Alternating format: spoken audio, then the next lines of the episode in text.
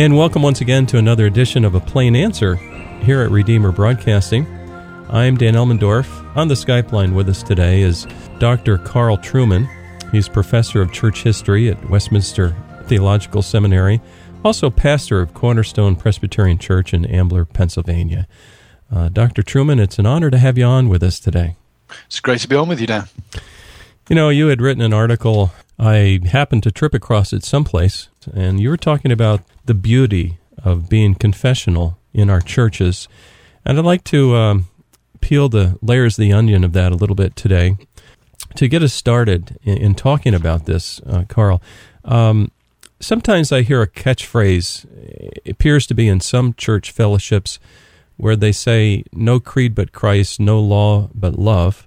Um, and I looked up online, I, I, found out there was another one that goes a step further. It says, No creed but Christ, no law but love, no book but the Bible. And yet another, we have no creed but Christ, no book but the Bible, no name but the name Christian. And, you know, I, I imagine there's other variations. And I, I don't doubt the intent of these. I, I think they're probably good.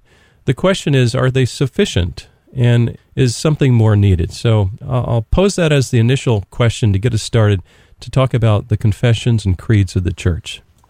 Yeah, it's a good uh, question. I think the first thing one would want to do when faced with statements like that is certainly, as you have done, acknowledge the good intention behind them. The uh, the statements are, in, are, designed to point to the Bible as the unique and supreme authority, to the importance of love in the Christian life, and to the supremacy of Christ question, of course, becomes well, what does that mean on the ground? Nobody ultimately just believes the Bible. Everybody believes that the Bible means something. And what they think the Bible means is, in a sense, their creed or confession. So, the division, if you like, between between Christians on confessions is not between those who, who have no creed but the Bible and those who have a creed in addition to the Bible.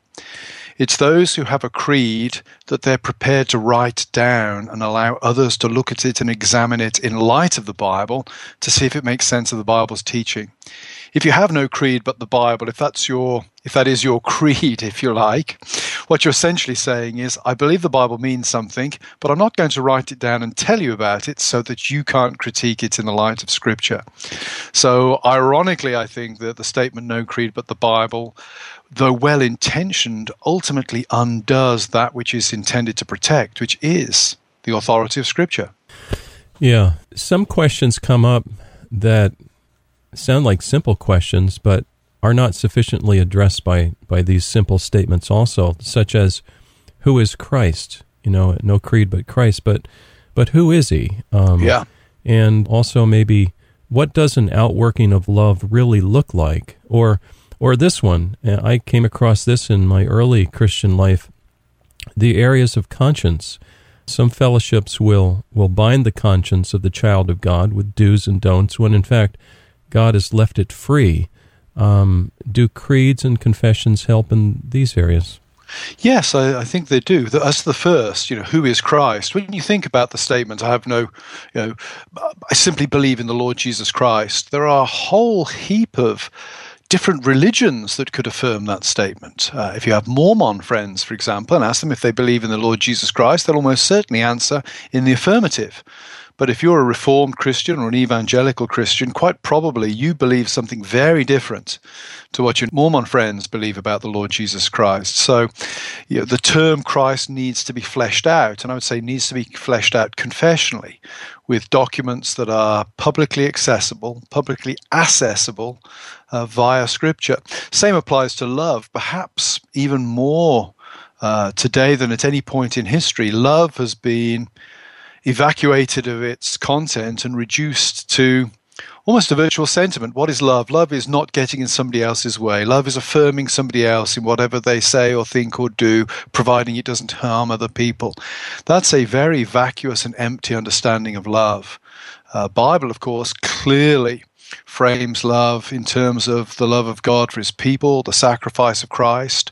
Uh, it gives love a, a content, an ethical content that again is needs to be expressed by the church in, in quite clear ways and in what I would say publicly accessible documents such as creeds and confessions.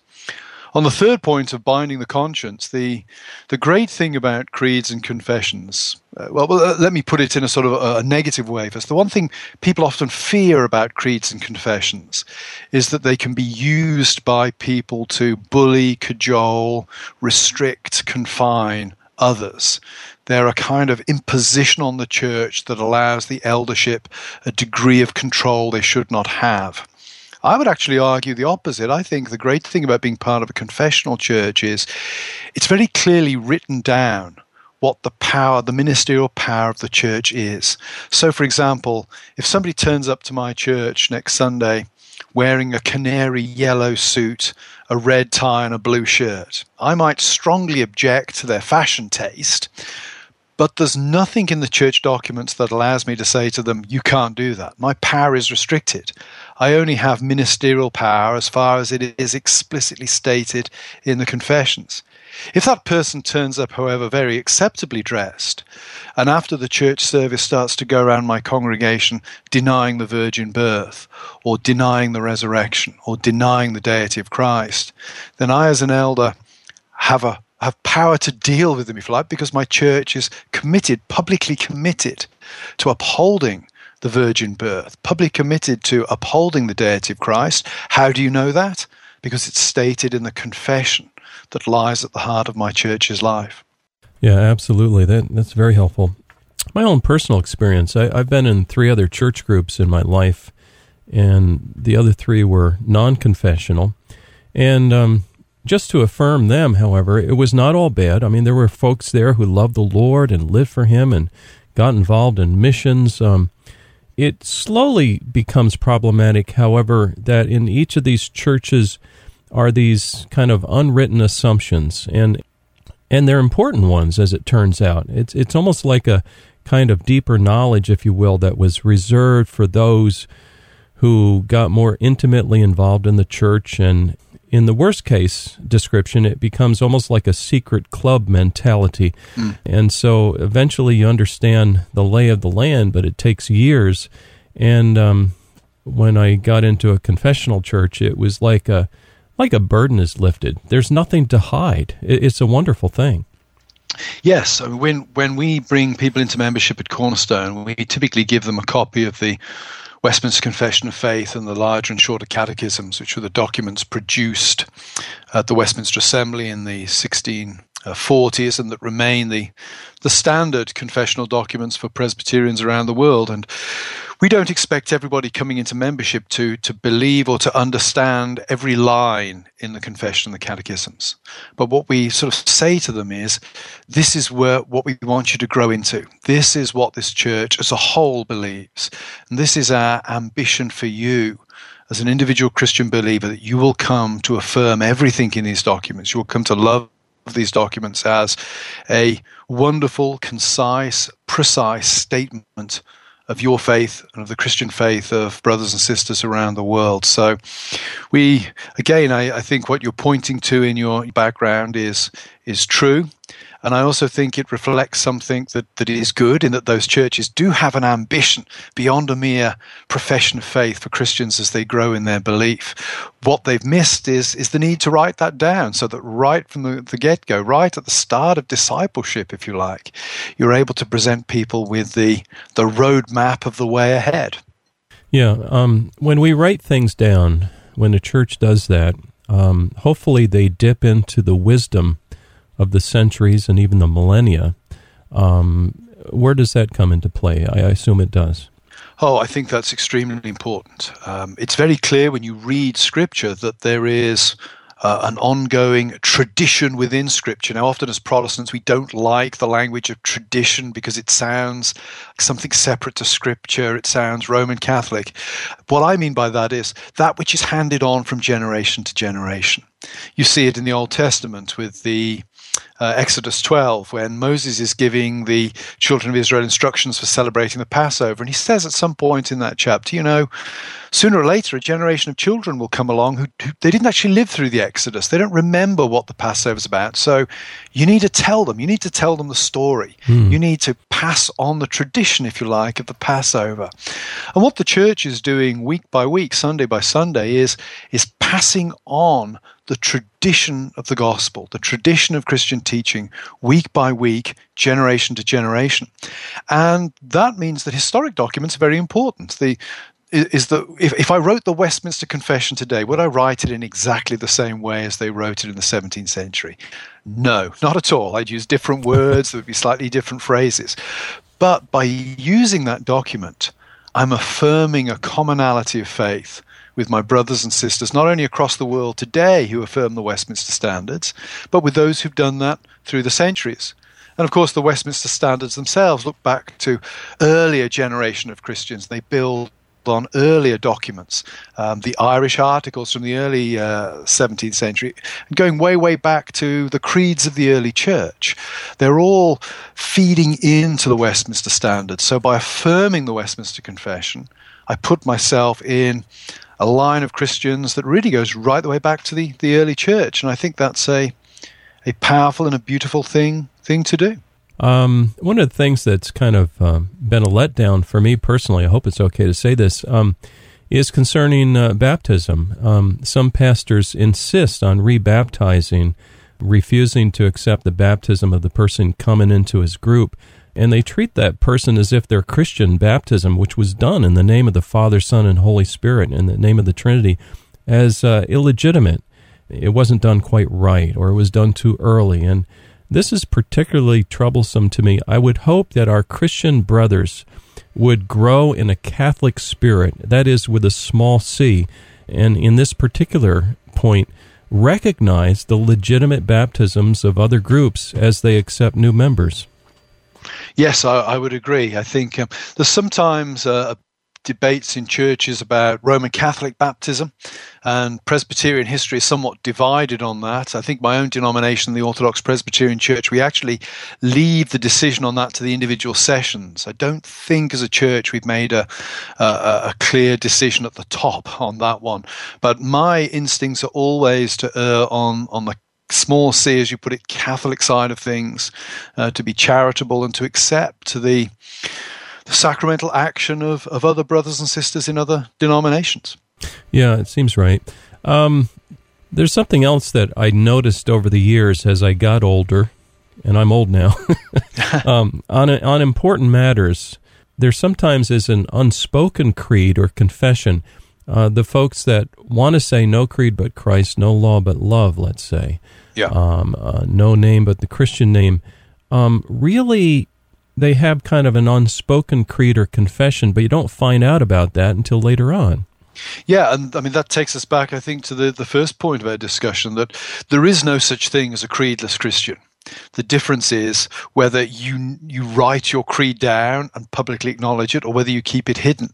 And the great thing about a church which has a an upfront statement of faith or confession is that you know what the church stands for and you know what's important, and therefore you can hold the pastors, the elders, the deacons, the other members publicly to account by those public documents.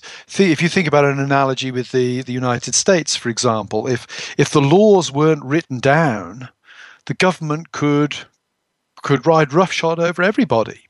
It's only because in democratic societies laws are written down that we're actually able to hold rulers accountable, that we're actually able to understand what the nation's all about. And I, I think the church is analogous uh, to that. Yeah. And today we're talking with Dr. Carl Trueman. He is the Paul Woolley Chair of Church History at Westminster Theological Seminary, and he's also pastor of Cornerstone Presbyterian Church in Ambler, Pennsylvania. I was looking up online a little bit written by Piper. I don't read him often, but um, I thought this was interesting. He said the alternative, that is, to be in confessional, is to obscure those disagreements under a cloud of vagueness And the effect of that so called unity is that it constantly depends on keeping clarity of truth at a distance. I thought, ah, yes, that that kind of resonates with what I observed in my earlier years as a Christian that you want to know the truth about certain things and yet it's kept at a distance. Have you seen that too? Yes, I think, uh, and again, baptism would be an obvious issue there. Often in, in Protestant and evangelical circles, there's a great push for expressing, ironically, expressing church unity in para, through parachurch organizations. There's, a, there's definitely a, a disconnect or an issue there.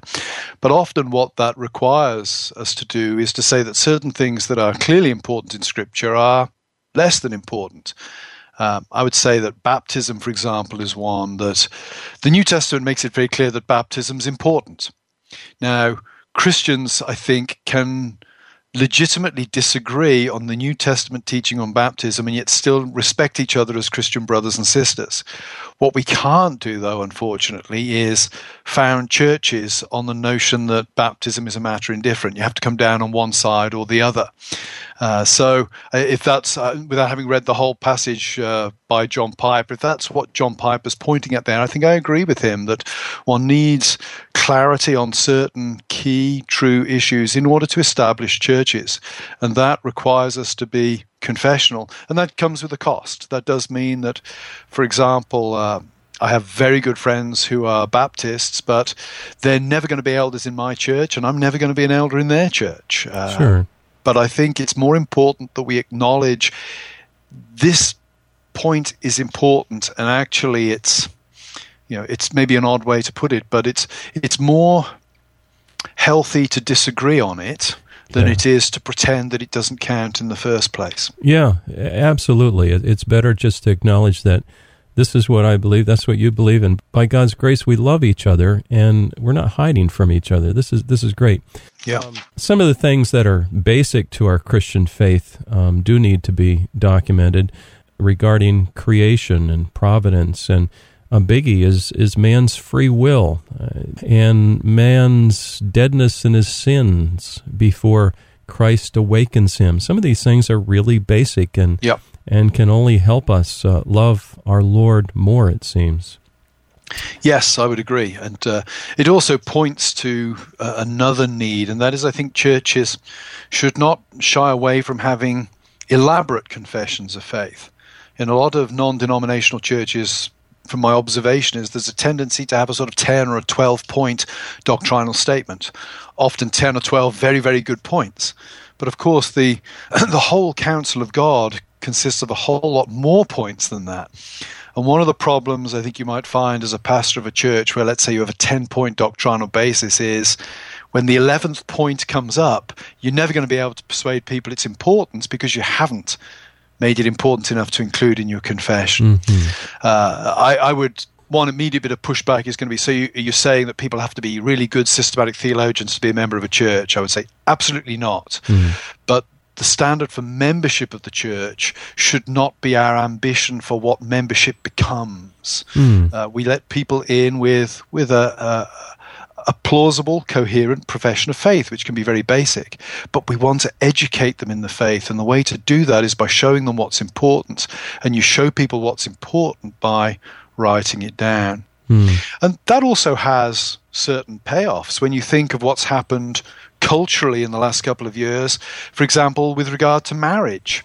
Uh, very few of the evangelical churches I was aware of, maybe 10, 15 years ago would have had any statement in their confession about what marriage was. Uh, the Westminster Confession of Faith has a very clear statement on marriage. The Westminster Divines, I don't think in their wildest nightmares thought we'd ever have gay marriage. Right. But they define marriage very clearly as between a man and a woman, excluding all the other alternatives. Mm-hmm. So when Obergefell versus Hodges sort of crashed down on us last uh, summer, Presbyterian churches are already in a good position to say, no, we disagree with this. And look, we've always disagreed with it because sure. it's been excluded by our documents for hundreds of years. Yeah, there's some things in Scripture that are non negotiables and they constitute sin. They're defined by God that way, and we can't budge from that. Um, Suppose we have a listener today. Um, he's in a church, and he's a leader in the church, maybe even the pastor of a church, and realize, you know what? I have neglected defining what we believe, and I would like to dip into some of the historical documents. Um, should that man be discouraged and, you know, throw in the towel and say, "Oh, I got to leave my my group," or should he um, stay with it for a while and see what can can be done?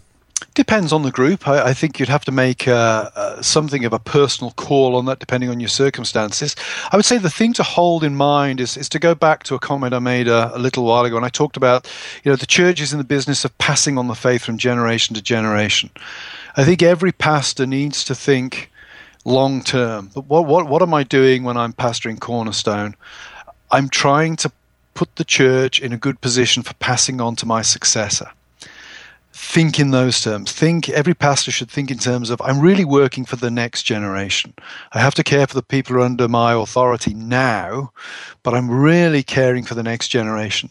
So I would say if you if you're thinking, yeah, I, I love these confessions, I, I, I really want to start moving my church in that direction, I would say think long term.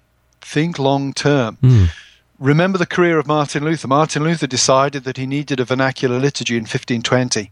He didn't implement one until 1525 mm. because he wanted to get it right and he didn't want to move at a speed that disturbed people. So I would say if you're a pastor in a non confessional church and you're wanting to make your church confessional, take your time. Think this is maybe take 5, 10, 15, 20 years. Maybe it's something that, like Elijah, I will begin but it'll be my successor, Elisha, who will bring to a close. Start moving things in the right direction. Do a Sunday school class introducing the documents. Start referring to them in sermons. Um, use them in little ways to get people accustomed to hearing about these documents. Talk to your elders. Elders are going to be critical. If the elders are criti- critical in moving the church in the right direction, win your elders over.